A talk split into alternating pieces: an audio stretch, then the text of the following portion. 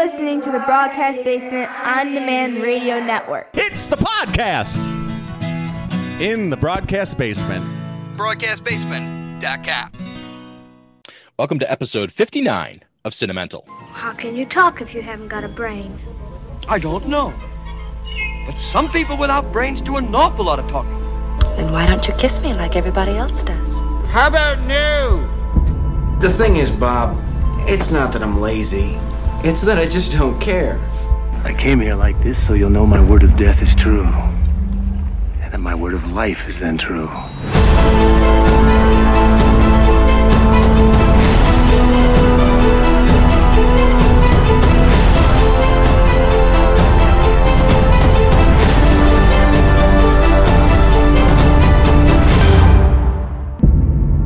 Um, hello, everyone, and welcome to another episode of the movie podcast that we can only hope you enjoy listening to as much as we enjoy making. My name is Stephen Hovke, and as always, I'm joined by my friends Hassan Godwin and Latham Conger III. Our guest tonight, for whom which I had already penned a rough intro, sent me the following for his bio.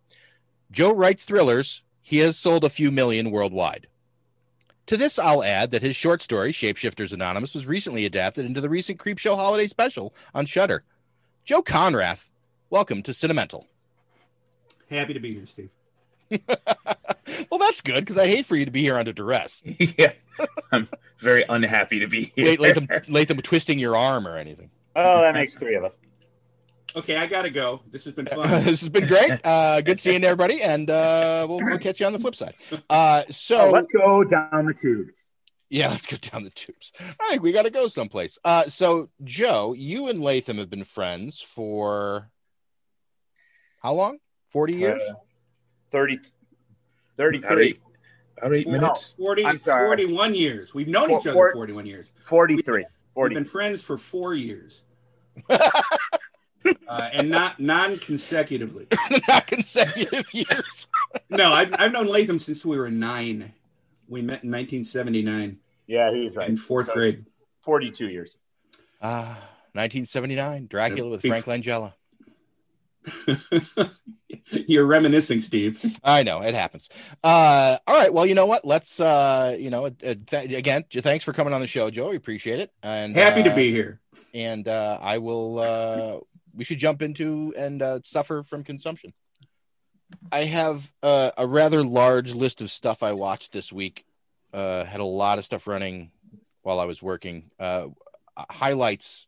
I'm going to go. I'm going to start off with something. If you haven't watched it, uh, especially Latham and Hassan, uh, Joe, I don't know where your tastes run as far as classic movies. Uh, you know, black and white stuff, 40s, 50s, 60s, or 30s, 40s, 50s, I should say. But um, if you haven't seen it, I would suggest. I, honestly, anyone who's a fan of film, I, I would recommend watching this. So there's a there is a mini series, and I say mini series loosely because it's only three episodes, but technically it's still a mini series, I guess. It's three episodes. It's called Five Came Back, and if you Oh, yeah. and if you have not watched this on Netflix, you need to go watch this immediately. Is that the Lucille Ball one? No, Okay, then then five came back. I think.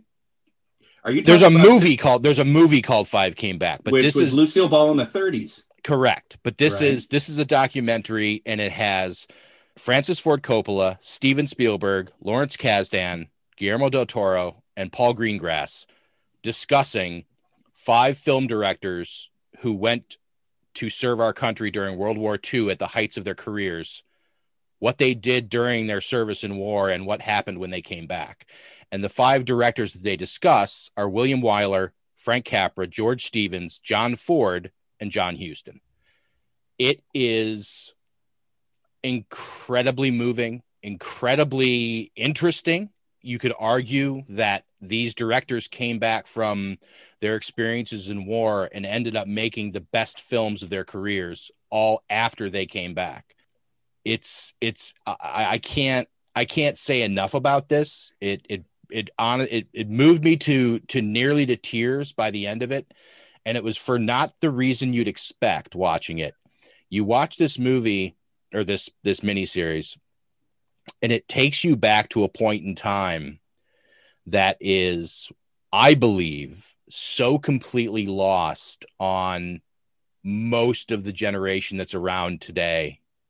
And i don't think that there's a way for them to really to reach back and understand what it was like you know in that time frame. And i think that this this this series does a really incredible job of capturing that not only for just these five guys but just kind of in general. And and and watching it toward the end you just when you saw i mean one of the guys was was present was part of the was part of the group that were the first people the first allied soldiers at dachau. And he was part of that initial group and he and his team just started shooting footage. They just started shooting everything. And it led to an eventual uh, a big documentary and all this other stuff that went on. But i mean there is there's so much going on in this this three part series and it, it is absolutely worth your time and I, I i cannot say enough about it i'll i'll i'm sure i'll be watching it again something i generally don't do with documentaries uh but it is it is really impressive Well, you sold me. I'm going to go watch it now. Bye, guys. Well, wait. Yeah, well, wait. thanks a lot i'll uh, i'll be back in three hours we'll, be- we'll just about be wrapping up the second movie yeah. Oh, We'll wait. we'll wait we'll do a live we'll do a live watch uh i watched uh the vast of night on amazon Oh, wow. I have seen that. did you watch it i was I the, you were it the, when it first came out uh, back in April or May or whenever they were touting it. yeah i i have to say there there are some right up until probably the last 10 or 15 minutes of that movie there are some really impressive just the physics and the mechanics of actual filmmaking there are some really really impressive scenes done that whole opening sequence with the two with the two characters walking and talking without with that with barely any cuts in it i mean that Yeah. whole sequence i I, I, don't know how much of that was ad-libbed or how much of that was scripted but holy shit that that was amazing watching that Well, yeah, and the, the scene in the middle of the movie where she's on the phone, yes uh, the switchboard. like 12 minutes long. That's that's really good. yep that's another one Uh, unfortunately, I think the movie otherwise is fairly ordinary, but it but the, but that aspect of it is is pretty unique. Those long takes. Otherwise, I, think the ending was just like, okay, you blew it. That's it. Goodbye. Yeah, I was I was a little bummed by that. The rest of it was so strong. I, I, I- you know, once again, you know, it's the it's the situation where you get into it and you don't know how to end a story, and it's just like, all right, we'll punt. And I'm like, They had a great idea, and they just didn't know how to end it. It's a class classic low budget independent film that has a good sci-fi idea, and then they just didn't know what to do. it's the classic blunder. It is. So uh, I also watched as a as a double feature that evening. I watched The Midnight Sky on Netflix. Oh, I'm. I would like to see. Uh, I saw that. Yeah. I saw that. I one. heard negative things about it, but it's hard to avoid that movie as as a Netflix. pretty much subscriber. exactly what you said about the last film. Was with it with my opinion of Midnight Sky. That's what I've heard too. That it's got a decent idea and it just picks the worst way to go with it. Something like that. So I, I mean, I, honestly, I, I can't see. I don't know where else you would go with it. I mean, I don't know what else you would want out of the ending. I mean, out of your out of your out of the options that are in front of you, I don't know. There's that many directions. I do. I do like the sort of, if you want to call it a twist. I did. I did enjoy that aspect of the movie.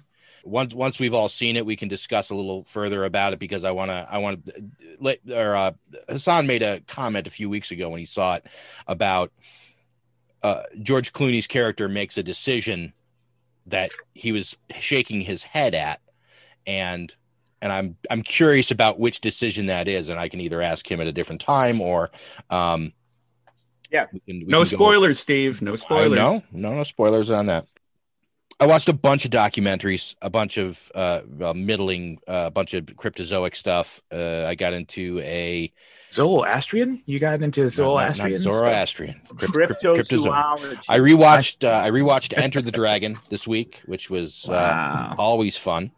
Never seen it. Watched a We'll have our gratitude. Yeah. I watched a horrid, horrid uh, 90s sci fi underwater monster movie called The Rift. Uh, Joe's and seen that one? I do not recall that one. I remember when The Abyss, Leviathan, and Deep Star Six all came out within a couple Yeah, months that's of each other. That's right. That's right. And then And- The Rift had a um. I don't remember the Rift. Rift has Jack Scalia and uh other than oh it has uh what's his face from Twin Peaks, the dad. Ray Wise. Ray Wise is the That's he's right. he's the other guy that uh and uh oh I'm sorry, R. Lee Ermey also is in it. Oh wow. Okay. They had Playing, a- they playing made a- of all things, a high up military guy. They made a sequel to it too about the people that survived for the second movie and were floating on the water. It was called The Raft. Wow, that just didn't land at all. Like. No. So uh, I also finally watched uh, Harlan Ellison's Dreams with Sharp Teeth, which uh, was Ah, I have that. I fucking got that movie. entertaining as hell. What is And- that? A movie? You saw it. You saw it. Where did you see it? Uh, no, uh, Netflix or Amazon. Ah, Amazon. okay. Amazon. Sorry. So you didn't see a lot. There's a lot of supplemental material on the um, On the DVD? Oh, nice. that- Is it a yeah, movie or a that's just- miniseries? it's What a is- movie. It's about just Harlan Ellison. Just it's a very broad stroke overview of Harlan Ellison's career. Didn't he live in And Palatine? No, he lived in L.A. Oh, It's sad now. what sci-fi author lived in Palatine, Joe? It's like what Gordon Dickson or No, it was Uh, someone, someone pretty famous. no? I remember we go through. Anderson or Orson Scott Card or No, yeah, one of them, Frederik Pohl, maybe. Frederik Uh, Pohl. I thought the uh, we went through this not that long ago. Yeah, you like you like looked him up and like texted him to me. You're like, it was this guy, and I'm like, oh yeah. Yeah. then I went over to his old house. That was a big mistake. Okay. Uh, I watched a really, an- I found a really, another really great filmmaker documentary on Netflix called, it's just called By Sidney Lumet. And it was apparently an interview that he did in 2007, uh, a couple years before he passed away. And it's just him talking about his career. And it's another one of those things where it's just him sitting and talking about being a director and filmmaking and it is so great, so much fun to watch and listen to. I would recommend that oh, to anyone who uh, Latham, I think we saw a, Sidney Lumet film together. Didn't we see the the one with Sidney uh, Poitier and and Tom Berenger? That was Shoot- Lumet, right? Shoot to Kill. He didn't direct that. Shoot to Kill. That was Roger Roger Spottiswoode, I believe. Oh, well, never mind then. Great. He great did, But I'm uh, pretty film. sure I yeah, saw that right. with you. Did I yeah? saw that in the theater. Yeah. I love Shoot to Kill. That's a, It's a great movie. It's another fantastic Clancy Brown offering. Um, love Clancy. Better to burn out than to fade away. yeah. it's, it's, uh, it's amazing no one used that plot twist that they used in that movie to that effect or as well. At least from what I had seen before I saw Shoot to Kill. Maybe someone did, but um, yeah, I don't know if I if I'd seen it now, I think I would see right through the plot twist because of all the Plot prior twists that have come of- now well, no, after. you, you know what you know what the twist is. The twist is you don't know who the killer is. You just know it's one of them, and you don't know which one it is. yeah, and I think like I said, You think if you I'd would have seen guessed it, who it was? Yeah, because I because I would have known the demeanor of all the character actors that they would have, and Oh, I would have well- been like, That's true. like Clancy Brown would not be in this movie unless he was the bad guy. Fair enough. That's exactly where it would have went. Did come out It's right like when you Highlander. That's too. why, like, when you put Tom Skerritt in your in your film as the avuncular, like, you know, dad figure, and it's like, oh, he's he's the bad guy. Oh, He's secretly the bad guy. secretly the bad guy. Only except for Dallas, that it was the only like genuine hero uh, role that he had, and Who? Top Gun. uh, Tom Skerritt? Tom Skerritt. Yeah, Uh, Top Gun. perhaps you're forgetting the film Alien. I don't know. Yeah. I said except for Dallas. Didn't I just say Yeah, that? but I thought you meant He- he the did TV say show. No, no, no, no. Oh, okay. Character of Dallas. Okay. I okay. you say That's Dallas, I'm. I'm thinking his TV show, not like his character. Not like his character. Hassan, pick something Steve knows about, okay? Come on. Yeah. I'm sorry. God I forbid. apologize. I watched uh I watched the the whole new miniseries that dropped on Netflix this morning, The History of Swear Words. Mild- Hmm. mildly amusing. Uh I'm really glad they got Nick Cage to do that because that that really added to the humor. And the episodes are only 20 minutes long, so That helps. And Mhm. and uh and I'm I I got halfway through. I was started rewatching the Social Network, and I'm got halfway. Th- No. I got halfway through that. The and Social Dilemma or the, or the movie The Social Network? the Social Network. I I decided just threw it on as as to, and I and I I, unfortunately I didn't hardly get any what I near what I wanted to get done with it because Yeah. I just got It, it- it's it's so the the audio from the audio the audio from that movie sucks you in so hard that you just you can't not see what's happening at the same time because just watching those actors deliver that script is is just unbelievable. Joe, have you seen it? He is not. No, Steve. Steve was talking it up early, and it's now on my to be watched list. Are you a David Fincher? I always fan? wonder if that first scene would have gone down the way it goes down if the the conversation had been slightly different. Like I don't, you know, if the character had had the end of that scene had that planned when they sat down, or was the conversation just so bent that the character was like, "All right, you know what, f this." Okay, if you if you Oh. guys want, I want to say this. So if you guys want to discuss it, I'll just mute my No, uh, I'm not. my I'm mic just- for a second. If you want to, No, no, no, no, no, no. You have to see it. It's, Yeah, it's like I said, it's it's the most impressive film about a subject that no one cares about I've ever seen in my life. I mean, it's uh, how how he was capable to make a movie. I mean, and I I, I mentioned this to Joe earlier when we were talking before Oh, the Aaron show. Sorkin. That well, yeah, but I mean, the fact that that Quentin Tarantino chose this as the best film of the last decade, in his, when he was asked, I just find that really interesting. well, it certainly wasn't one of his films. Uh, no, but I doubt he would pick one of his own films anyway. So I don't know. I think he may. I think he might do that. I think he's the But he kind of guy that would, but he doesn't have to worry about it because he's wouldn't be in the same conversation in top 100. I don't think. Okay. you're feisty tonight, lady. Yeah, a little bit. Every, Well, every night. He, he, there's a there's a guest on. He knows he's got he's he can be very relaxed. He can be. Oh, Uh, please! When you have people I've never met, I act the same way. he's uh, And he's, Hassan puts the black hat up either way. he's anticipating the conflict between him and Joe, and he's he's all No, no, there's no fired up. Feisty. There Feisty. is no conflict.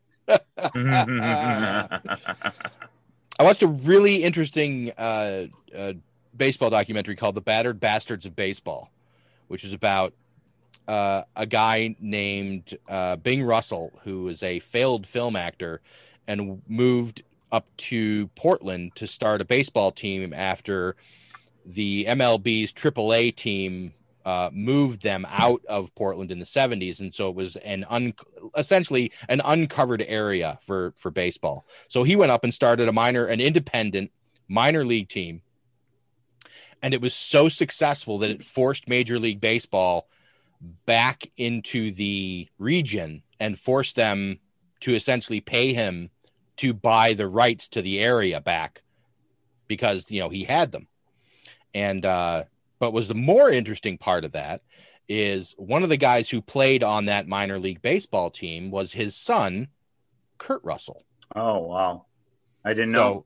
I, I had no idea either when I started. I mean, Kurt Russell was is shown on like that the header card on Netflix, and I'm like, why is fucking Kurt Russell involved in this? I'm like, well, maybe they just got him because he has some connection to baseball or something. But to find out that this guy was his dad uh, and did all this stuff, and and the, the whole the whole story is kind of amazing, top to bottom. So if I mean, I I everyone knows how I feel about baseball movies in general, but this being a documentary, I didn't expect it to have quite the same effect.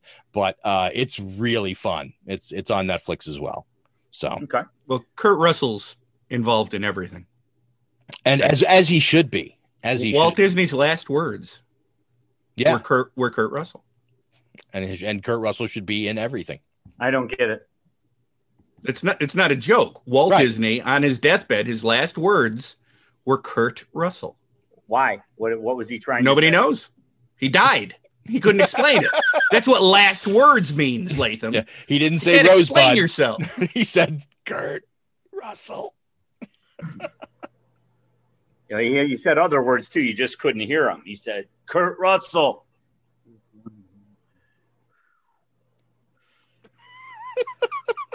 All right, I'll Latham. What did quiet. Latham, You know, I'll just, why- Latham, what, what did you watch this week, Latham? What's happening? Uh, I watched. I know you. I know you. I know what you think is going to happen here. I'm going to talk about the same stuff that I watch every week with my daughter, which is Forensic Files, which we still love, uh, ER, which is a lot of fun, And and- Fuller House. including a weird, weird timing thing. Whereas we did Scrooge the other week, ER had an episode where Bobcat Goldthwait guested on it, but he's under a sheet in in a room the whole time pretending to be dead, and you hear his voice, but you never see him the whole episode. You just hear his voice. what? And Maya identified him. She's, I know that voice. I go, yeah, it's the guy from Scrooge. I don't know why why they're not showing him, but they never show him. They never show him the whole episode. He's just a disembodied voice from under a sheet. no, he's he's a patient who like likes to wrap himself up in a sheet and pretend he's dead, even though he's there to see a doctor. Okay. Okay. God, God, you just described my marriage. that is eerie. eerie. Let me give Maria a quick text so she doesn't. Hold on, I think I think she's calling from under the sheet. Yeah, man. what? Um. So that Yes. Yes. um, yes. Joe's documentary is called "Wrapped in Cotton," not wrapped in plastic. So that's good. Um, and then I watched. We watched. Uh, it also Netflix- has music in it, rap music. Oh. oh, please, come on. I watched the Netflix special "Death to 2020." Um, anybody watch it or see Nope. it? Not yet. But, but it was written by the guy Charlie Brooker and the Black Mirror people. Right. And what they do is they go through the whole year of 2020, show actual footage, and then have actors play pretend reporters, pretend um, experts on things. Samuel Jackson is the main reporter. Leslie Jones is someone at a bar. Uh, Hugh Grant plays a professor, and they just rip the whole year to shreds. And obviously, they rip someone mostly, and uh, it's it's pretty entertaining. It's clever. It's not just a throwaway uh, hit piece. It's it's fun to watch. And then we watched uh, Wonder Woman '84. Uh-huh. And uh-huh. well, I don't really have much to say about it except has everyone here seen it? I know you two have. Joe, did you see it yet? Oh yeah. Oh yeah. Um I, I I'm just stunned that someone thought it was a good idea to base the entire plot of the movie around body well, Body snatching. no uh, uh, wishing. I, I just thought this is dumb, and then it got dumber and dumber. And boy, did the movie look good and had fun sequences, but this whole like rotted trunk of a plot in the middle of the movie with this stupid wishing stone and this vague chaos based on it. I, I just thought that was so dumb. And when it was all said and done, I I really did not like it and uh, just threw it in the pile of other DC movies I don't like. The first Wonder Woman, I Wonder Woman, I thought was decent, but this was not. This was this seemed like a waste to me. Uh, yeah. Uh, Hassan and I have have discussed this at at some length. I think we we talked about it maybe after you had jumped off or before you got on uh, a week or two ago. After after it came out, we had a discussion about it, and it was you know we very much felt that it was it was filled with a lot of great sequences that they they they sort of linked loosely together, and unfortunately they just you know, I compared it because I because it's the week we were watching Thor Ragnarok, and I watched and I, I I compared it very loosely to Thor Ragnarok and the fact that they tried to throw so much in, all these different things, but Thor Ragnarok was able to put them all in in a manner that made sense and link everything together, give you a bunch of stuff up front. There's payoffs on everything that they bring forth into it from the beginning on. It's And- actually funny too. Well, yeah, that notwithstanding. And I feel like, and honestly, not unlike an 80s film, this film is kind of all over the place. And it has a very, like you said, it's got this rotten trunk of a plot. And they just, I felt like they, this movie shouldn't have been a two hour plus movie. They should have pulled out one, at least one whole major section of the plot that they were trying to deliver, tightened up everything else and they were i think they would have had an okay movie you know I mean, I maybe, maybe. I mean, how do you not litter this movie with songs from 1984? I mean, you're just missing the boat of what that year. That's like one of the iconic years of the 80s, especially music wise. And you blew it. You blew it, you blew it, you blew it. I will say Hans Zimmer did his best to save this movie. His best. But you needed that movie to be have an 80s 1984 soundtrack and you just you, you just you had so many missed opportunities and the wishing stone is just dumb. Just dumb, dumb, dumb. Well, that and well, that and this story. This story ends, and I and I was kind of hoping that they were going to end it on this because I think it would have set up nicely a place for the third film to go. This storyline ends in in the comics with Wonder Woman killing Maxwell Lord, like literally twisting his head around and breaking his neck because it was the only way to stop it. Not with her getting on TV and and begging everyone to do the right thing. And They already ended Man of Steel like that. well, So- there you go. Yeah, unfortunately, they'd already ended it with someone killing someone, you know, Oh, by great. twisting their I haven't seen that movie yet. Now I know how that one ends too. That's okay. That's Yeah. completely Spoiler okay. alert, Hassan. yeah, Superman. Superman kills uh, uh kills Pedro Pascal. Good. Uh, Can you do it in real life? with snap by snapping his neck while he was while he's the He flies Mandalorian. around the earth backwards a bunch of times to get us back to 1984, and then he kills Pedro Pascal, and Uh, then gets the earth spinning forward again. Um, Amaya, yes. Amaya called it too. It, it. She said it was like a, a Hallmark superhero movie. Like no one could die. It was like the eighth Mm. team. Like no, don't use that gun. Just throw them over here. And I, I'm Yeah. sorry. That's just you don't need to. You don't need to push that message at this stage. Okay, that's You know, and I had the, I had, I had the, I had the thought that maybe Patty Jenkins was really, really trying to channel 80s filmmaking and make this sort of like almost like cheesy kind of like throwaway action film and really almost like really trying to go meta with it. But I just, I, I, I can't, I can't assign that to her. I don't think she'd go that far. Yeah, and she's not a bad director. It's Right. just uh, the screenplay leads. It's just it's just a bad idea. It's not even written that badly. It's just a bad plot concept. Bad, bad, bad, bad. I didn't I like liked it. it. Uh, you know, that's not surprising. I liked it. I, I believe it. My I- my criteria for liking a film is is really simple. It's Me too. will I watch the movie Does again? the TV turn on and project something? and un- unfortunately, it's projecting you right now, Latham, on the webcam. So your, your theory, Oh. your theory has has just kind of fizzled out. Do I like something enough? Uh, if I if I like something, I will watch it again. And do I wish it lasted longer?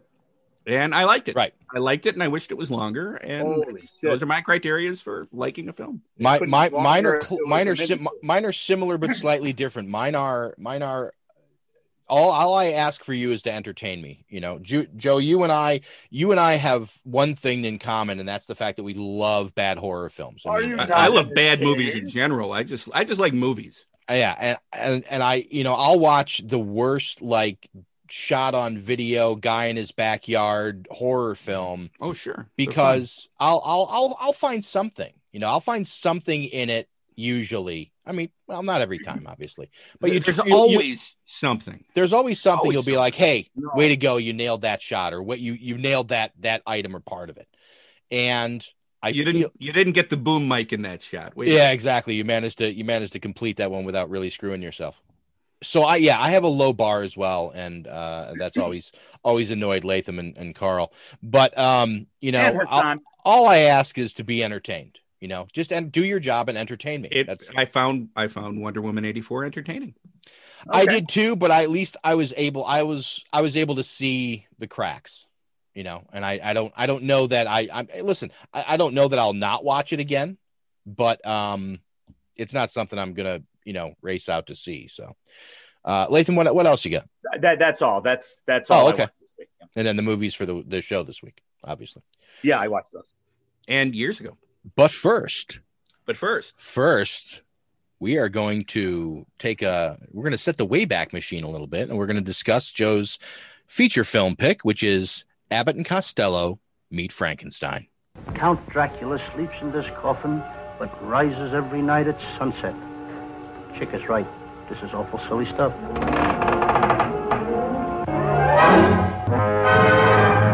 Come on, take it all out. Wow! Look out, Chip! Cover up! Samantha, cover up! Wait a minute. The nation's top comics, Abbott and Costello. Petrified, but hilariously. Plus the dangerous and terrifying Wolfman, played by Lon Chaney. Plus that fiend out of a nightmare, the vampire Batman, Count Dracula, played by Bela Lugosi.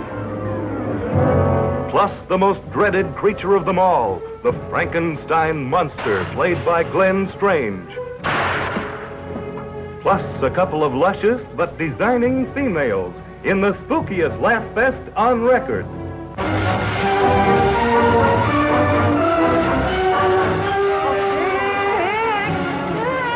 From 1948, directed by Charles Barton, with a running time of 83 minutes. Abbott and Costello are a couple who get caught up in a plot to steal Costello's brain for a revived Frankenstein monster being overseen by Count Dracula. However, the werewolf, just arrived from England, is here to stop them and enlist the boys to help him. Can they stop Dracula's dastardly plan? Joe, why Abbott and Costello meet Frankenstein? Well, I wanted you guys to do a an early comedy. And I don't think Latham had ever seen an Abbott and Costello film. And if we're What? looking Is at early true? comedies, Correct. That's correct. Uh, I mean, it may, it may have been the past passing on TV, but never w- sat down and watched one. I mean, you know who's on first. Everybody knows who's on Yeah. first. Oh, yeah. I know who they are. I just, yeah, never seen the movie. So, do you remember the cartoon that they had? They had the Abbott and Costello cartoon on when we were kids, right? So, I was trying to pick what's an early classic, uh, classic 1930s or 40s comedy, and my personal favorites are, are the Marx Brothers, who I think are just so nuts and wrong. And then, uh, yeah, I mean, even their bad stuff is is terrific. Uh, I'm a, I'm a huge W.C. Fields fan. I'm a big Mae West fan. Uh, I'm a fan of a, a duo called Wheeler and Woolsey, which did some really uh, nuts stuff in the in the 30s. Again, another vaudeville double act uh, that that transitioned into film, much like the Marx Brothers, much like Mae West, much like W.C. Fields, except those guys all started in vaudeville. And Abbott Costello started in burlesque. And there was a difference between vaudeville and and burlesque. Burlesque came a little later, and burlesque was mostly very attractive women in various states of undress dancing in between stand-up comedians.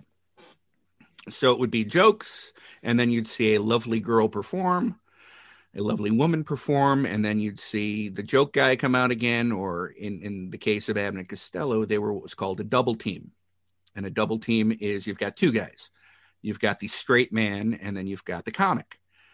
And that became a thing going back to the 1800s. The idea is the straight man keeps the comic on on task and delivers all of the setups, and then the comic does his zany stuff, and and he gets the laughs. And because of that, traditionally, the straight man was always paid more than the comic was because who wanted to be a straight man? Everybody, if you want to perform, you want to be the guy who gets the laughs and the love and the applause and the Right. cheers. And the straight man was just there to to keep the the comic focused and and keep delivering those lines. And it was very tough to be a straight man uh, because you didn't get the love. So straight men were in demand and they were usually paid more. The equivalent of the bass player. Yeah, sort of. You can't can't have a band without a bass player, but unless you're Flea, you're not getting the the admiration that you deserve. Oh, you're not. Or Peter Hook.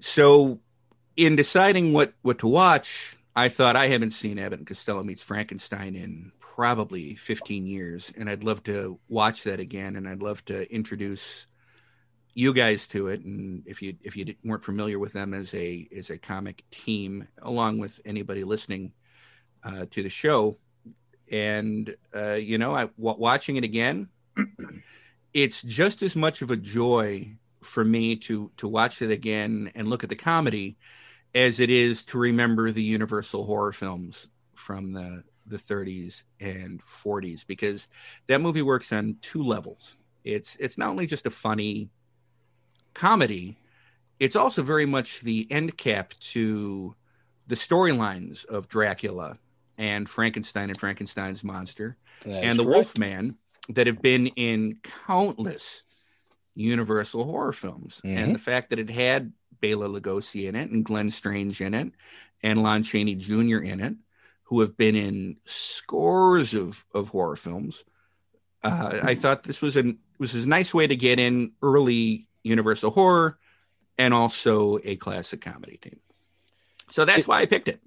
It's uh it's funny the this is actually the um this film like you said it'll essentially it, it a lot of people consider this to be part of the Universal Monster family of films. So like you said, it literally caps off, you know, it, it follows up the events of House of Dracula House- and House of Frankenstein.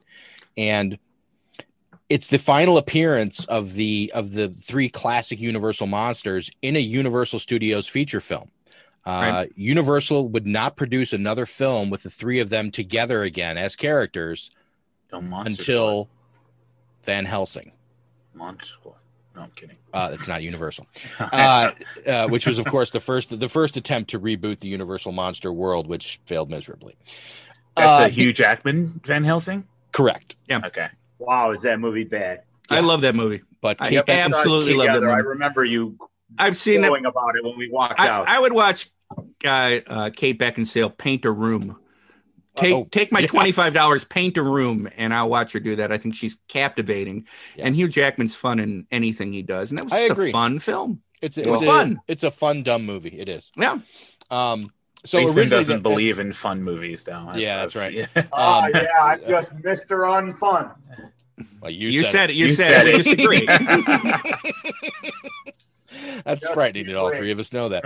Um, so the, the originally the mummy was supposed to be included as well, but they uh, they eventually scrapped that idea, which I, which is fine. You know, you can you can sort of in see Van Helsing. No, in No, uh, no. in this. Oh, and and yeah, and and Abbott and Costello meet Fr- meet Frankenstein, and they technically don't meet Frankenstein. You know. correct. Do you guys know why? Steve knows why. Latham, Hassan, do you know why they don't I do meet. Frankenstein? because uh, that is the Frankenstein monster. That is Yes. not Doctor Frankenstein. You you nailed it. it Well- doc, and and that happened in uh in I think one of the early Universal horror movies where the monster became synonymous with the with the creator, Yep. and they just stopped putting the creator in. They they just called it Frankenstein. that's Frankenstein. It- it's not. It's, Yeah, well, it's it's- some maniac sewn together from body parts, but It's a scary ass name. You know, It it's is. like it's Exactly. a it's a disturbing name. It's it's a very monstrous kind of Frederick sound. Frankenstein. Yeah.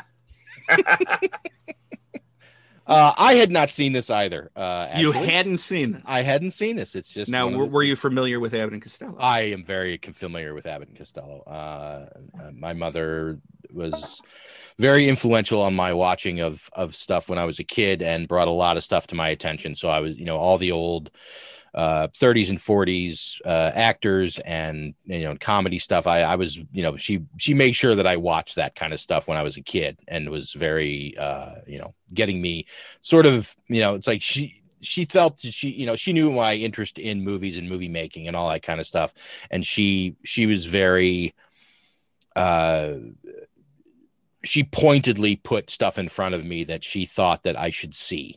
You know, it's like you should see this stuff. You know, she she you know she showed she was the one who point me uh put them in front of me when I was you know a kid. And now you show- think I would I wouldn't have thought it was your mom that did that. I would have figured it was your aunt. Uh, it's, it's just like it's you know I think Latham's jokes are bad. Holy crap. Um, That's anywho, okay. That's why I invited Joe on the show. Now mine are going to be funny. oh, Nah, nah, they're not. Nah, nah.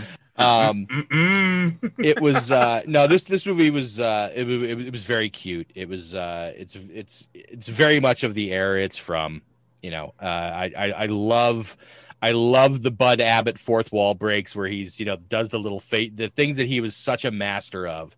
Uh, was that thing where he would just look at the camera and just kind of sort of half roll his eyes, and also like that that sort of like kind of nonchalantly looking away effect. That Oh, he- that you're, you're thing confusing do. Abbott with Costello. Costello was the fat guy. See, that's what I thought, but the, Abbott, right. yeah. Well, in in in Lou- uh, a Bud Abbott and Lou Costello. right in a duo in a comic duo, the straight man gets first billing because he's the one getting paid more. So There you go. Abbott, Abbott was the straight guy. Abbott was the guy setting him up for everything, and Costello was the little guy. All right, so so Lou, camera. so Lou had the great lookaways, and that's the part that I that I enjoyed the most was the the sort of uh the reaction stuff that he did, and also the the bits of where he would get so excited and so upset about something, and, and that he that he wouldn't be able to talk, and that that sort of like quick, breathless, can't speak delivery in an extended for an extended period of time I imagine is actually pretty difficult to do. I mean, I can see doing it for a few seconds, but the the, the his ability to do that and do it for like a minute or two at a time was just really impressive to watch. A lot of fun little timing things. That scene where they're in the warehouse, that that whole scene, that that whole sequence when they're in the warehouse with like Dracula going in and out of the coffin and, and Mhm. Frankenstein in and out of the scene. So every time, you know, obviously that uh, you wouldn't believe him when he's trying to tell him what he saw and everything else. Uh, it's it's it's a very you know, I don't want to say it's a it's a typical comedy of that era, but uh, it's it's a lot of fun. I mean, anyone who's seen the the Universal monster movies should uh, should probably watch Now, it. now, were you a fan of of those? Were you exposed to those in, in an early age? Uh, the the and- the basics. So there's still a lot of the the follow up films that I haven't seen. There, I haven't I haven't watched like all of the Frankenstein's and all of the Draculas and all of the you know the other films. Um, I have them all. I have the legacy collections. I just I just it's one of those things where it's you know it's on my list of things to get to. you you should get to them. What's nice about Abbott and Costello meet Frankenstein, other than the fact that it's a a fun film and a continuation of the Universal films, is Glenn Strange was the monster in House of Dracula and House of Frankenstein. Uh, Okay. this is only the second time Bela Lugosi played Dracula. and and the only other time he played Dracula. Right other than other than dracula. But he was in uh frankenstein meets the wolfman right. as the frankenstein monster. Right. he was in uh it was either son of frankenstein or ghost of frankenstein as igor possibly both of them uh so bela was in a lot of these movies. And lon chaney of course has played the wolfman several times. And he also played the frankenstein monster uh, in in one of the early Universal films, and he also played Dracula in Son of of Dracula. So it wasn't just they're re- they're capping off the Universal area; it was sort of a high point for these three guys' career, almost to the point of where is Boris Karloff? Uh, I guess there was also, and it's funny they brought up that uh, that Lon Chaney had played Frankenstein previously because apparently there was a day where Glenn Strange had left for the day, and they realized that uh, they needed a shot. They needed him for a shot, but he'd already left. So Lon Chaney put on the outfit, and and and he actually filled in as Frankenstein with the makeup and everything. Uh, it wasn't a, I don't think it was a face shot, obviously up an up close shot. It, it actually was a, uh you did see his face in it. It was the scene right after Lou escapes the lab and the Frankenstein monster got out of its bounds and it's it's running after him. oh, okay, Uh, that Glenn Strange broke his ankle Yep. right. And could not be the monster for a couple of days. And Lon Chaney's like, I I've done this before. You know, it's better, I can it's stumble. better than the werewolf makeup again. Where Oh, yeah, right? for 18 hours. so yeah, you can you can actually see him in the movie, and you can tell it's Lon Chaney because it looks like Lon Chaney with Frankenstein makeup on it. Uh, Right. A couple of shots, I think. But If you don't know it, you're not looking for it. So oh no, you you wouldn't know it unless uh, Not with the a film geek. around. Yeah, a film geek like one of us brings it up, then you'll know it. Yeah, right. Um, I love that in the in the final shot in the boat that the Invisible Man was Vincent Price. yeah, that, that was a I nice do touch. I do love that, and it's like as soon as he speaks, you're like, oh, that's awesome. Latham, what did you what did you think of this? Well, we always talk about context of trying to put ourselves in the era that the film actually came out and going to see it at the time it came out. At least in some respects, it doesn't apply to everything, but it's obviously got to apply here because this is a famous comic duo who had already been fairly famous by the time this movie came out, if I'm not mistaken. Yeah. And they, they were the number one box office draw for several years. Exactly. And so, you know, going into this, I knew that, and I've seen lots of movies, and I know their legacy, and I know they're considered one of the funniest comic duos of all time, and I know they had done a lot of different types of comedy films, from like this combination of the monsters universe to their own shtick to who the Who's on First routine, you know, all kinds of stuff. So it, it's impossible to go into this without context. Now, that being said, these are just things I, I noticed before looking up everything, looking up anything about the movie after I saw it. I personally wasn't impressed with Bud Abbott as a straight man. Now, afterwards, I, ro- I read that Groucho Marx called him the best straight man in the history of, of movies. And I just, I don't like his delivery. And I don't think he, I think he's, he does nothing to enhance his part of the duo. And I think, you know, Costello's great. I'm gonna I'm gonna interrupt you there. Yeah. That's the whole point of a straight man. You you don't take any attention. It's like, well, you know, I, I didn't know how the magician disappeared the girl. You're not supposed to pay attention to Bud. You're supposed to pay attention to Lou. And why Groucho still- Marx said that is because Abbott was unflappable. Costello would go off on tangents and comedians go off on tangents, and Abbott would always bring him back in. He'd never break face, so he'd never giggle and laugh. Like As far uh, as we know, we don't, we haven't seen all the takes. uh, we we have not we have not seen all the takes, but f- this is anecdotal from you know reading books about these guys and and watching documentaries about these guys. Uh, contrast that to the who are who are the who's the duo that did Hellzapoppin'? And if you guys haven't seen Hellzapoppin', there's a that's like going back to 1940 and seeing the Zucker brothers do Airplane. Hellzapoppin' was that revolutionary at the time. What, the, what the hell were what the hell were those guys called? Damn it! Now I Uh, gotta, now I gotta look it up really quick. yeah, go, go ahead. Uh, But in that case, it's a duo, but they're both comics, and they're Okay. both constantly laughing at each other. Olsen and Johnson. Olsen and Johnson. Yeah, that's an amazing film.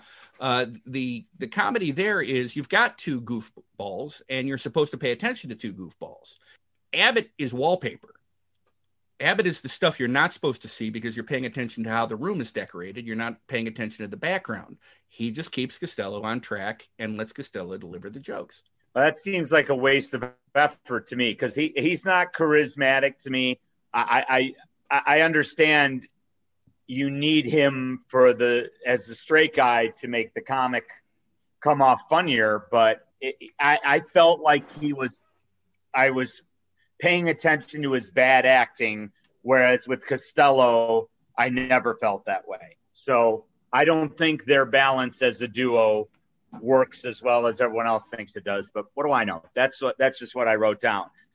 I didn't I didn't find the movie particularly well written or clever.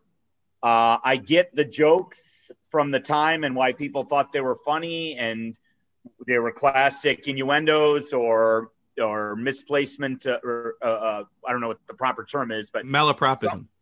yeah, where someone's there and then they're not there, and then they say, "Oh, I saw them," and then they they move and they're not there. Whatever that is, that's you know the timing is great. The comic timing in the movie is great. I'll tell you what's really great in the movie is the optical effects. I mean, they're unbelievable for that year. The uh, the what, however they processed him changing into a bat and and anything they did. That, That, all those animations were done by Walter Lantz, the guy who uh, No kidding. created Woody Woodpecker. Yeah, he was the he was the head animation guy for Universal International at the time. So that you know he went uh, he did all those animations for him, the opening animation and the uh, the bat transitions. Yeah, and they're they're fantastic, and never once do they take you out of the movie. And it's just supposed to be a fun comedy with monsters in it, so it would be fine if it did. But those are seamless, and and uh, again for the year, I thought they were that was really cool to see. The only movie, uh, you know, I haven't seen anything in that era comedy wise close to that year. What was it, 1948? Yeah. Okay. The only movie I can even com- not even compare to, they're not, they're totally different, but where there was a duo of comedians uh, playing together to a plot and where I thought it was really funny was Some Like It Hot. And I kept thinking about that movie while I was watching this, I'm like, wow, I really enjoyed Some Like It Hot. Why am I not liking this better than that? I know it was different comedy, but it was the same era. I think Some Like It Hot is 51. Am I right? 52. That's just a guess. I might be. I might be a little off on that. 59. 59. yeah, so you're Oh. about 11 years off. I am. I, okay, so it's not. But they were both in black and white. They were both in black and white, and that's pretty much all they share. Um, They're both comedies. They're both screwball comedies. yeah, To Well, a degree. I They both had people in them. Um, I was thinking also, like maybe. Okay, I'm just gonna come on and say it. I, I I tried. I tried to laugh. I was waiting to laugh at this movie at something, something in this movie to make me chuckle or say, "Oh, that's old old timey joke," or "That's really good comic timing." That really made me chuckle, and I was waiting for something to erupt from my bowels and laugh at this movie. And the only time I laughed in this movie is for the Invisible Man joke at the end. Hmm. I didn't laugh once before it. Not hmm. once. I didn't think something was funny or clever. And when I was done watching this movie, I I, I wouldn't. It would make me not want to explore Abbott and Costello anymore. That's how disappointed I was in it. And then I thought, you know what? Maybe people thought this was funny because it came out right after World War II ended and they would be laughing at anything after that miserable experience. then I thought that was possibly a reach. So I, uh, I, I, you know, I'm sure a lot of people enjoy it. It's got a great critic score, Rotten Tomatoes score. It's considered a classic. It's in the Library of Congress, but it didn't do anything for me, and I, I just didn't, I didn't enjoy it. I thought it was uh, dull. Hassan. Uh, how do you follow that? um, Well, this dumbass picked me first. I kind of see what you. But I my my friend, one of my best friends, Anthony, was a was a gigantic uh, Abbott and Costello fan. Um, when we were kids, he was. I wasn't, but I am familiar with uh with a lot of the humor. I'm a. Some of it, like I agree with Latham. Some of it doesn't land, but I mean that's that's gonna what's gonna happen like 80 years later. And there's you know there's the, there's that one gag. There's only one gag in the in the in the film that was a little cringeworthy for me was just when the with the luggage scene where he pulls a you know pulls a woman's uh, suitcase out and then luggage all falls on him of course and then he was like I hurt my little head and I'm like oh man is it gonna be is this all gonna be like this then. That was like that was an old timey joke back then. That was probably funny to funnier to people back then.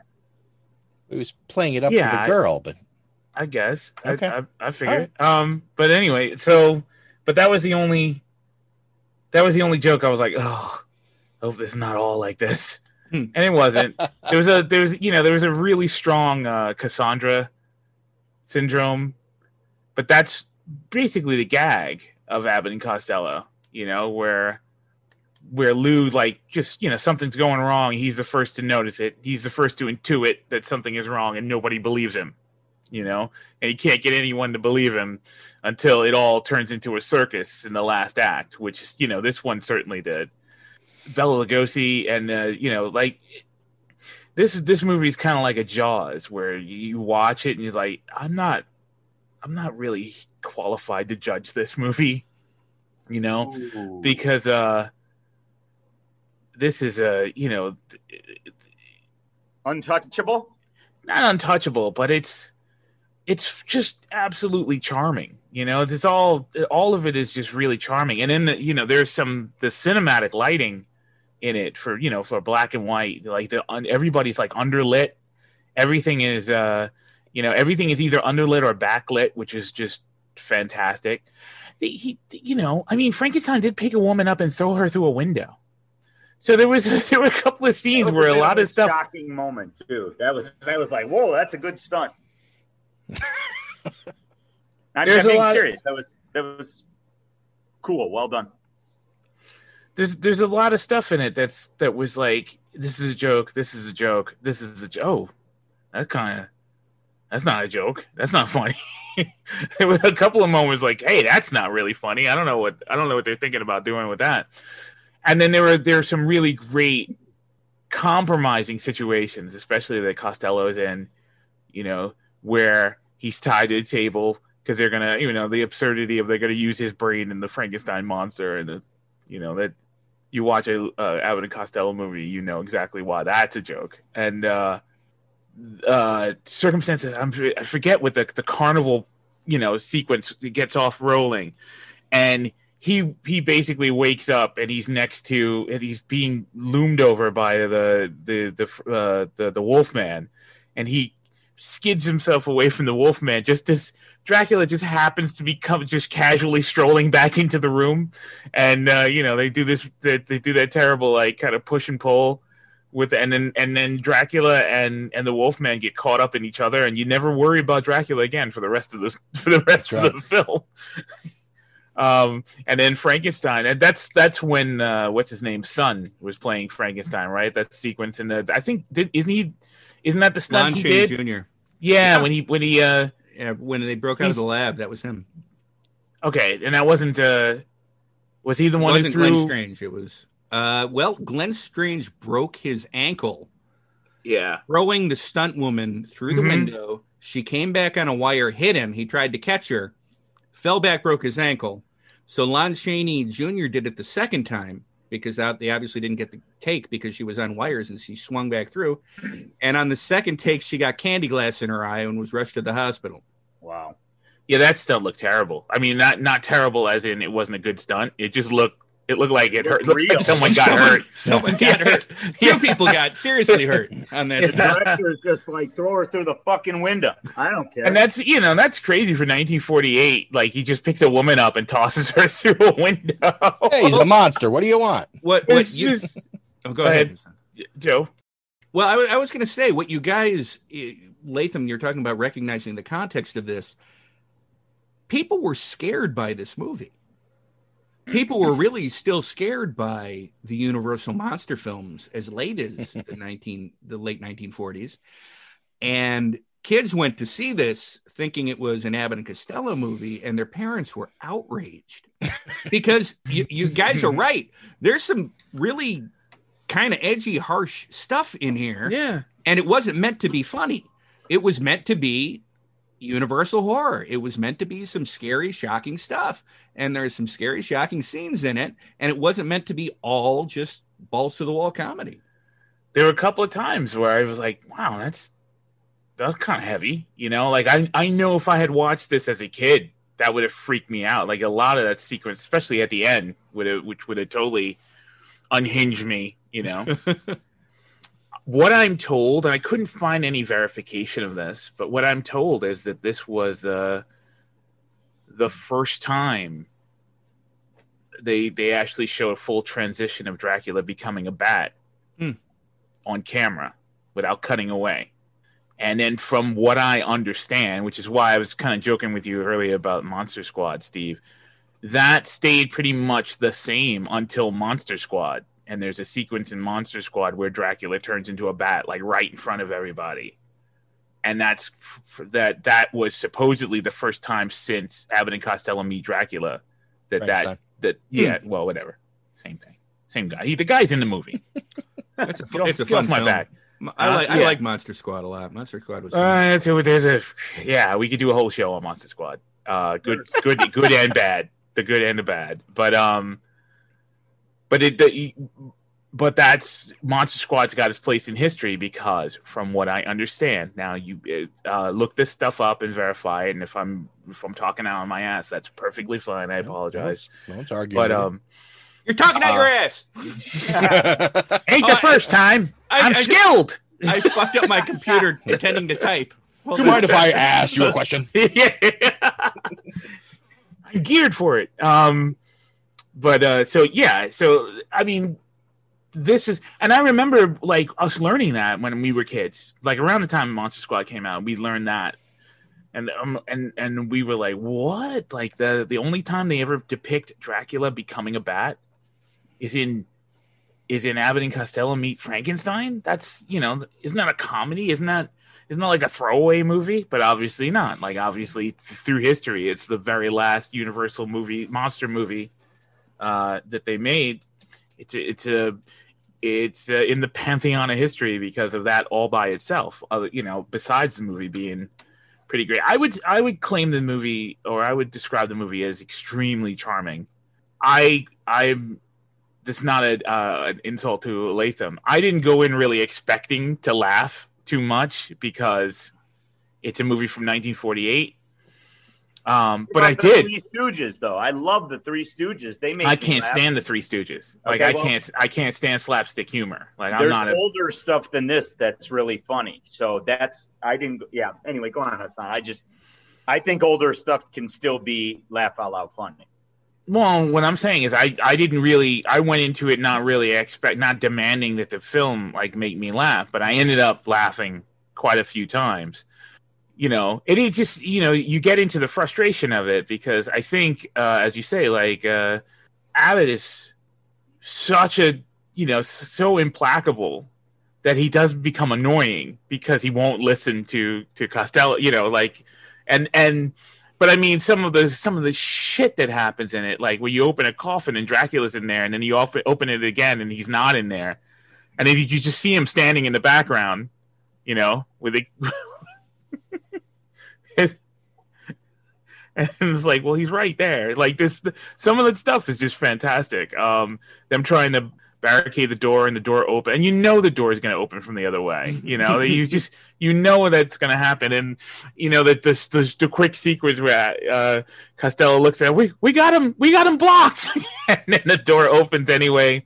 Which is Yeah. just plain stupid. He comes out like with the with the cape over his face. He says, "You know, stand back." And the, the you know, the the monster's like, "Yes, master." And he goes, "He thinks I'm Dracula," and then it, you know the whole thing. I mean, it's funny because it's bad. You know, in my opinion, it's like, oh come on, you know, and that's for me. That's kind of what worked. So I enjoyed it. I I had never seen it before. I'd seen Abbott and Costello movies before. I've seen them pieces, but I ha- I'm not familiar enough with them to know them by name. The one movie like vaguely, vaguely keeps coming to mind. It's just a, a turtle with a candle on his back, and I don't know which movie that is. It's, it's just no idea. it's an Abbott and Costello movie, I think, and it's the, there's a slide, and the turtle has a camera, a candle on its back, and it slides off of the this uh, down this like little trestle and goes into the the water, and that's supposedly like I don't know what it is. That's like that's burned into my memory, and I can't. I have not been able to find that movie, but this movie's really good. I enjoyed I enjoyed watching it. Uh, and it's a it's his it's historically a huge movie. As I read up on it uh, while watching it, I didn't realize how how you know kind of that's kind of a powerhouse. The Its fact place. that it's a yeah that that's the closeout to all the Universal monster movies, you know. And then uh, you know they killed off uh, they killed off Dracula and they killed off the the, the Wolf Man and No, I didn't. Well, theoretically, it's it's, Well, they, it's they kill them both- off pretty much every movie. Well, Yeah. they're, they're, and they're both. They're. I mean, uh, listen. At one point, the, the Frankenstein monster lost the ability to speak, but then all of a sudden, inexplicably, at the beginning of this one, he's talking again. So you know, all right. yeah. And, and I mean, and listen. At the end of the day, you know, vampires and werewolves are immortal. So it's you know they they didn't die. They just you know got taken out of the picture by you know throwing each other off the off the thing into the water. Well, I'm saying in the context of the fact that we never saw them again, like this Yeah, was the, well, this was yeah, their that- swan song for all of that them. killed him. you Yeah. know? that killed him. Every previous movie would continue from the last movie. So when you, when you look at uh, uh, Bride of Frankenstein, it picks off where Frankenstein left off. Son of Dracula picks off where Dracula left off. Uh, House of Frankenstein and House of Dracula pick off after uh, Frankenstein uh, meets the Wolfman, where they where they got frozen at the end of it when they were fighting, and they all continued. And this, nope, there was no continuation. It was it was the end. End of the road. until Monster Squad or until the uh, the Paul Naschy movies, where uh, uh, Vladimir uh, resurrected him, uh, or uh, I think there was a movie called The Monster Club that had all of them in it. It was a Vincent Price film with John Carradine and a couple other people in about 1980. I think that had them all, but there aren't that many movies that have the the three big guys in Yeah. them. Uh, and and this was the last one for years, for decades. Yep. Uh, I found most interesting. This was this was you know, and it, it, Bela Lugosi's replaying Dracula. His his characterization of Dracula in this, I found just so much more warm than it was in his portrayal of Dracula from the original. I just felt like his characterization is he was much more he was much more human. he's you know hmm. because he hmm. was playing Doctor as he's you know playing Doctor Lagos, uh, you know hmm. that playing that role for the for everyone else, and he's like, oh hello, and he comes down in his in his smoking jacket and a robe or whatever, and he's like, well, I'm glad to have you in my home. With that welcome, and he's just like all friendly and nice, and you're like, dude, you're fucking Dracula. What's up? Did they ever go into depth as to why what Dracula was going to do with Frankenstein?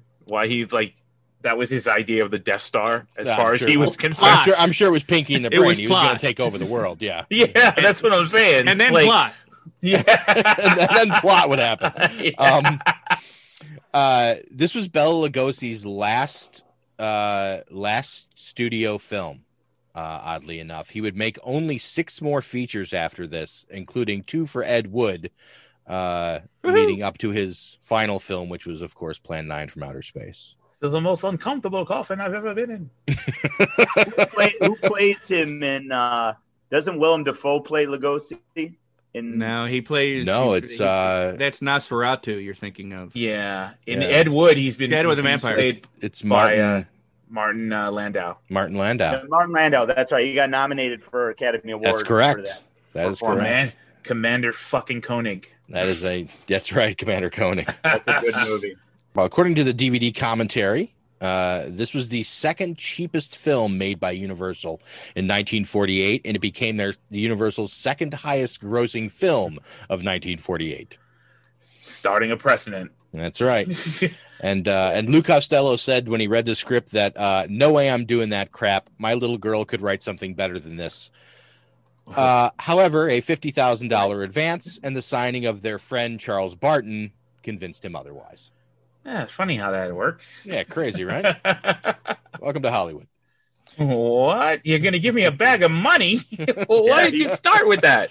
He Well, warmed think- up think- to the movie after he got paid. Well, Yeah. well, think think about this. All right, so uh, this film's budget was about seven hundred thousand dollars, and each of Abbott and Costello each got paid one hundred and two thousand dollars. Wow. I mean, yeah. Bet you the girl who got thrown through a window got way less in scale. 40 bucks. that. She got forty bucks. Plus, no, all of her ER bills were also paid for. we hope. We can only hope. SAG insurance. Well, that was Abbott and Costello meet Frankenstein. It was uh, that was uh, I, I I enjoyed it. I had fun watching it. I was you know, I always uh, enjoy a good uh, old you know I like I like all those old the old black and white comedy teams that were around. I don't know. I, I've heard of the what was it Woolsey and Wheeler and Woolsey. Wheeler and Woolsey. They- I've heard the names before. I've never seen any. Are, are you a fan of Duck Soup? Oh, I'm a, I'm a I'm a big fan of the Marx Brothers. See a movie called Diplomaniacs, which Okay. is just as insane about the same thing. Okay. Put an idiot in charge of running a country. And it's it's hysterical. It is so subversive and completely wrong. and a lot of the have you guys ever discussed pre-code comedies and what Not happened when the depth, Hays no. Act? Okay, th- there was something called the Hays Act. Yeah. A- And what the Hays Act was, there were so many scandals in Hollywood, and there were so many movies that were shocking people, and they didn't have a rating system. So they hired this dude to come in and decide this is acceptable and this this is not acceptable. And in order to, and this is pre MPAA, and MPAA all started in the late '60s with Wild Right. Bunch and Barbarella and uh, what was that other big film that? Oh, Midnight Cowboy. Right. Oh yeah. Rated 68, 68 69, uh, they decided we need a rating system that differentiates pornography and and films that are not pornographic because we all know that the sex act is much worse than killing somebody. Of course. So the Hays Act was it was enacted in in the 30s in Hollywood, uh, basically to uh, shut up Mae West because her comedies were becoming more and more suggestive, and uh, stop the more and more display of the female form on screen, and the pre-code, the pre-Hays Act movies, the comedies, especially in by I think it was 1934 1935 the Hays Act was enacted. Prior to that, they're insane. You look at those and you go, how did they get away with that? I can't believe this was 1933. Yeah. I can't believe this was 1934. And then the Hays Act came in and everybody was proper and you know, you couldn't have two people in bed together. What, what year was what, it happened one night? Was it 34? It happened one Uh, night. I think Clark it was Gable? 34. Okay, so Hays Act was right bef- right then because then they said, "Nah, we can't have two people in bed together." And, And there's there's a bunch of funny rules. We actually discussed that briefly when we were talking about um, "It's a Wonderful Life" because there was a Yeah. because there's a whole thing with the Hays Act because uh, the old man doesn't doesn't have any consequences for keeping the eight thousand dollars that he that he accidentally you know came into his property, and there was a thing with the Hays Code where someone couldn't commit a crime and not be punished. Hmm. Was well, part of the until until SNL, and then they Well, that. Probably. That's right. And SNL fixed that. but uh, but then there was also the I actually just saw something about this on uh, on this this this uh, history of swear words. Uh, they were doing the word damn, and the whole the thing the whole episode is framed around the Gone with the Wind. Gone with the Wind because they had to. He actually had to lobby the Hays peep the Hays Act people um, in order to get an addendum for him to include the word damn Hmm. at the end of the film. Wow, this is stunning. but prior to that, the movies got really, really fun. and then the fun, and then the fun abruptly ended, and then it was trying to skirt around the Yeah, uh, like- all of the rules. Yeah, it's like pre-code comics, same thing. Yeah, yeah, pretty much, pretty much. Thank you, uh, creepy and eerie, for that. That's right. and Mad Magazine, fifty nine. Uh, basically, all of all of the Warren oeuvre we can Yep. thank for for the comics code. Uh, but Oh, the good thing is, is we're done. So, um, I'm gonna have a sip of thank you guys for having. Oh no, no, hold on, Oh. he's tricking you. Oh wait, it's not. There- I'm there's, not oh, tricking there's really you. not there's- over. There's one more place we have to go, Latham. Holy god! Oh, is that the butcher shop? Nope. It's down There's the a- tubes. And again, the internet is not something that you just dump something on. It's not a big truck. It's, it's a series of tubes. Thank you for not prolonging that. Yeah. Oh, I'm not his- done with that, Hassan. Pulling so- his so teeth the- out. So no, uh, Joe, the uh, what the do you zip, mean by the, down the tube, Steve? the zip Uh. files I sent you can uh, with the poster images Uh, you see, I was worried to open any zip files from you, Steve. because you didn't know it was me. So, all right, that that is true.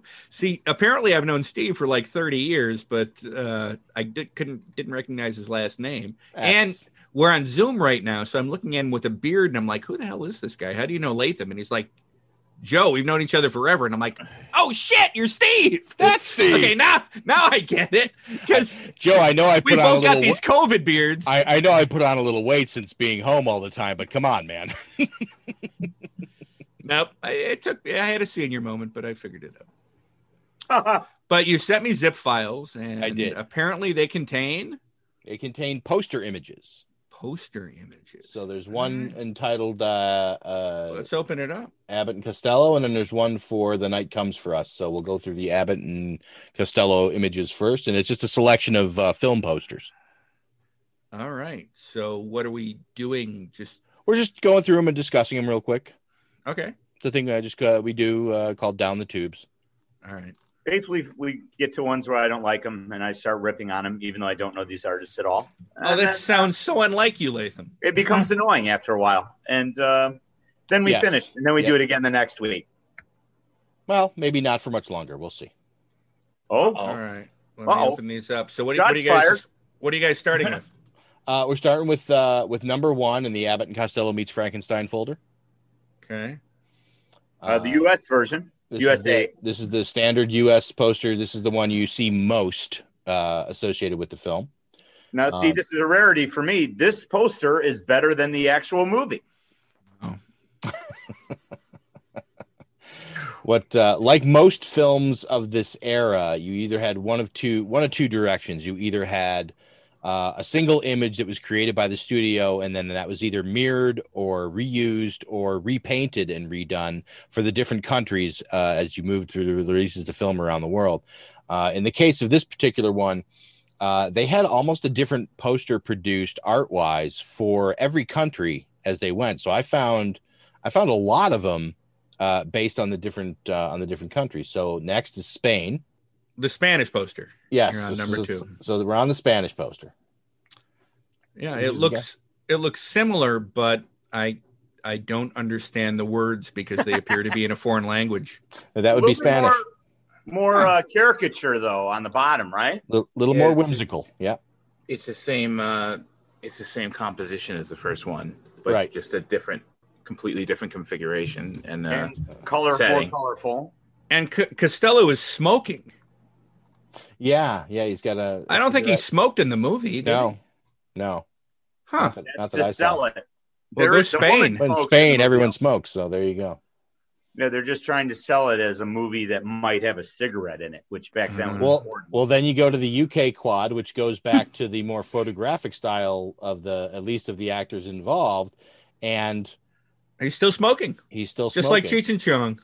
So here's the interest. Another interesting part. You'll see that the the Frankenstein monster off to the left here. I can't tell if that's the if that's Glenn. So they wanted Boris for the Frankenstein monster in this film, but he refused to do it because he was sick of that. But he said he would. He actually ended up doing two small photo shoots. He said if there were marketing materials that he would never have to look at or see anywhere, that they could use the photos for those. So I don't know if they ended up going into foreign marketing materials uh, to show that you know the, the use of of his Frankenstein, but um, I just thought that was interesting that he that he that he still put the makeup on and did two photo shoots as, as Frankenstein, as long as he never had to see them out anywhere. Oh, oh, Bor- and then Boris Karloff made two other movies with Abbott and Costello. Right, right. He made Jekyll and Hyde, which I think was one of their last big films, and then he did uh, Abbott and Costello meet Boris Karloff, the killer, or the killer Boris Karloff. So Boris wasn't against working with Bud and Lou; he was apparently just against this movie. Could be. Why? Do you read the script? Wow, hard to tell. So, uh, so next is another UK quad, different style, different, uh, different art, different look, but the same, uh, you know, different photos. Yeah, it's. I like how they make their heads on the cartoon bodies and they're bigger. That works. I don't know why he's presenting his ass to Frankenstein. Yeah, that I mean but- it's and Frankenstein's like about to take the bait. Well, he's no Frankenstein's got him by his pants.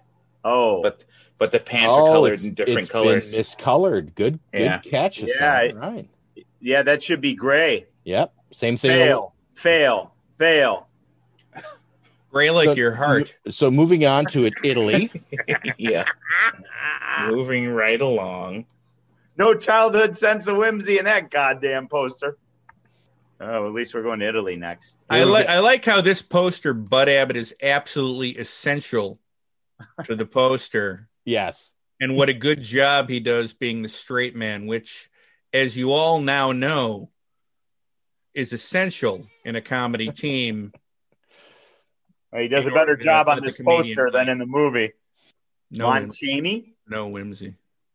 Lon Chaney. Lon Chaney got first billing here. That's No, interesting. Lon Chaney looks like an M.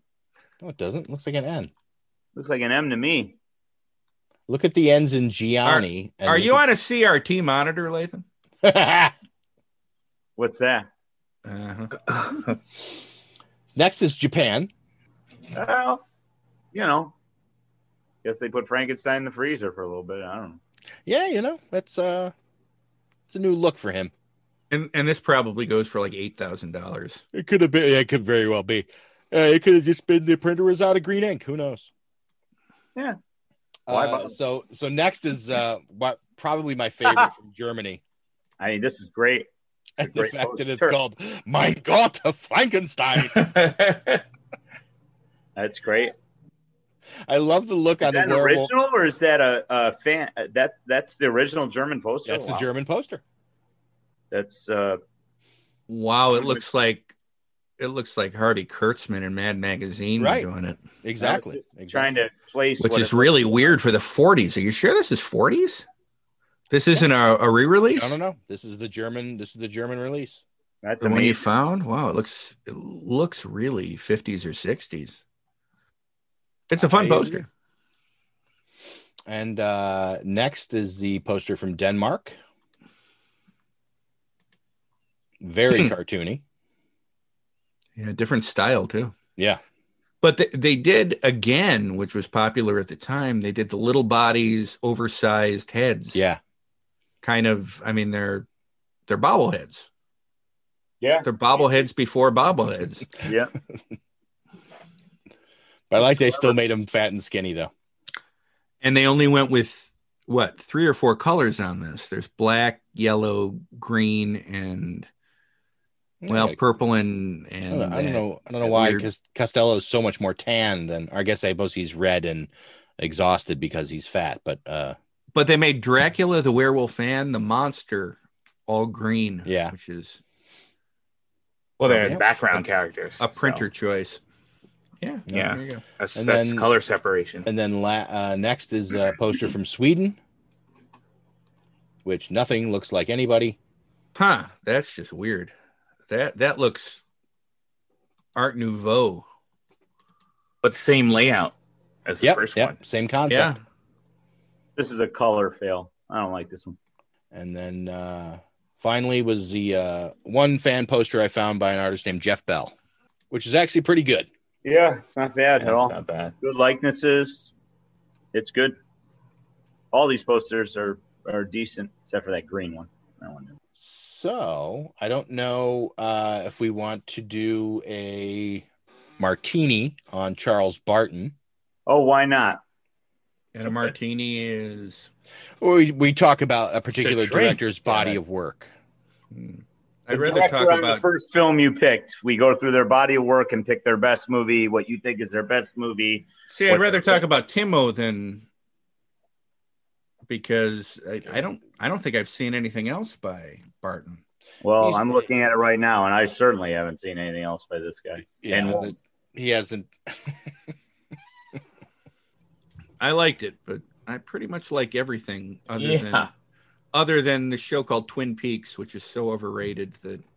Not, not have you guys ever discussed it? I don't know if you have. We we actually Uh, covered an uh, overrated show. Raymond. Raymond picked uh, Twin Peaks Fire Walk with me uh, as his guilty pleasure on his first show.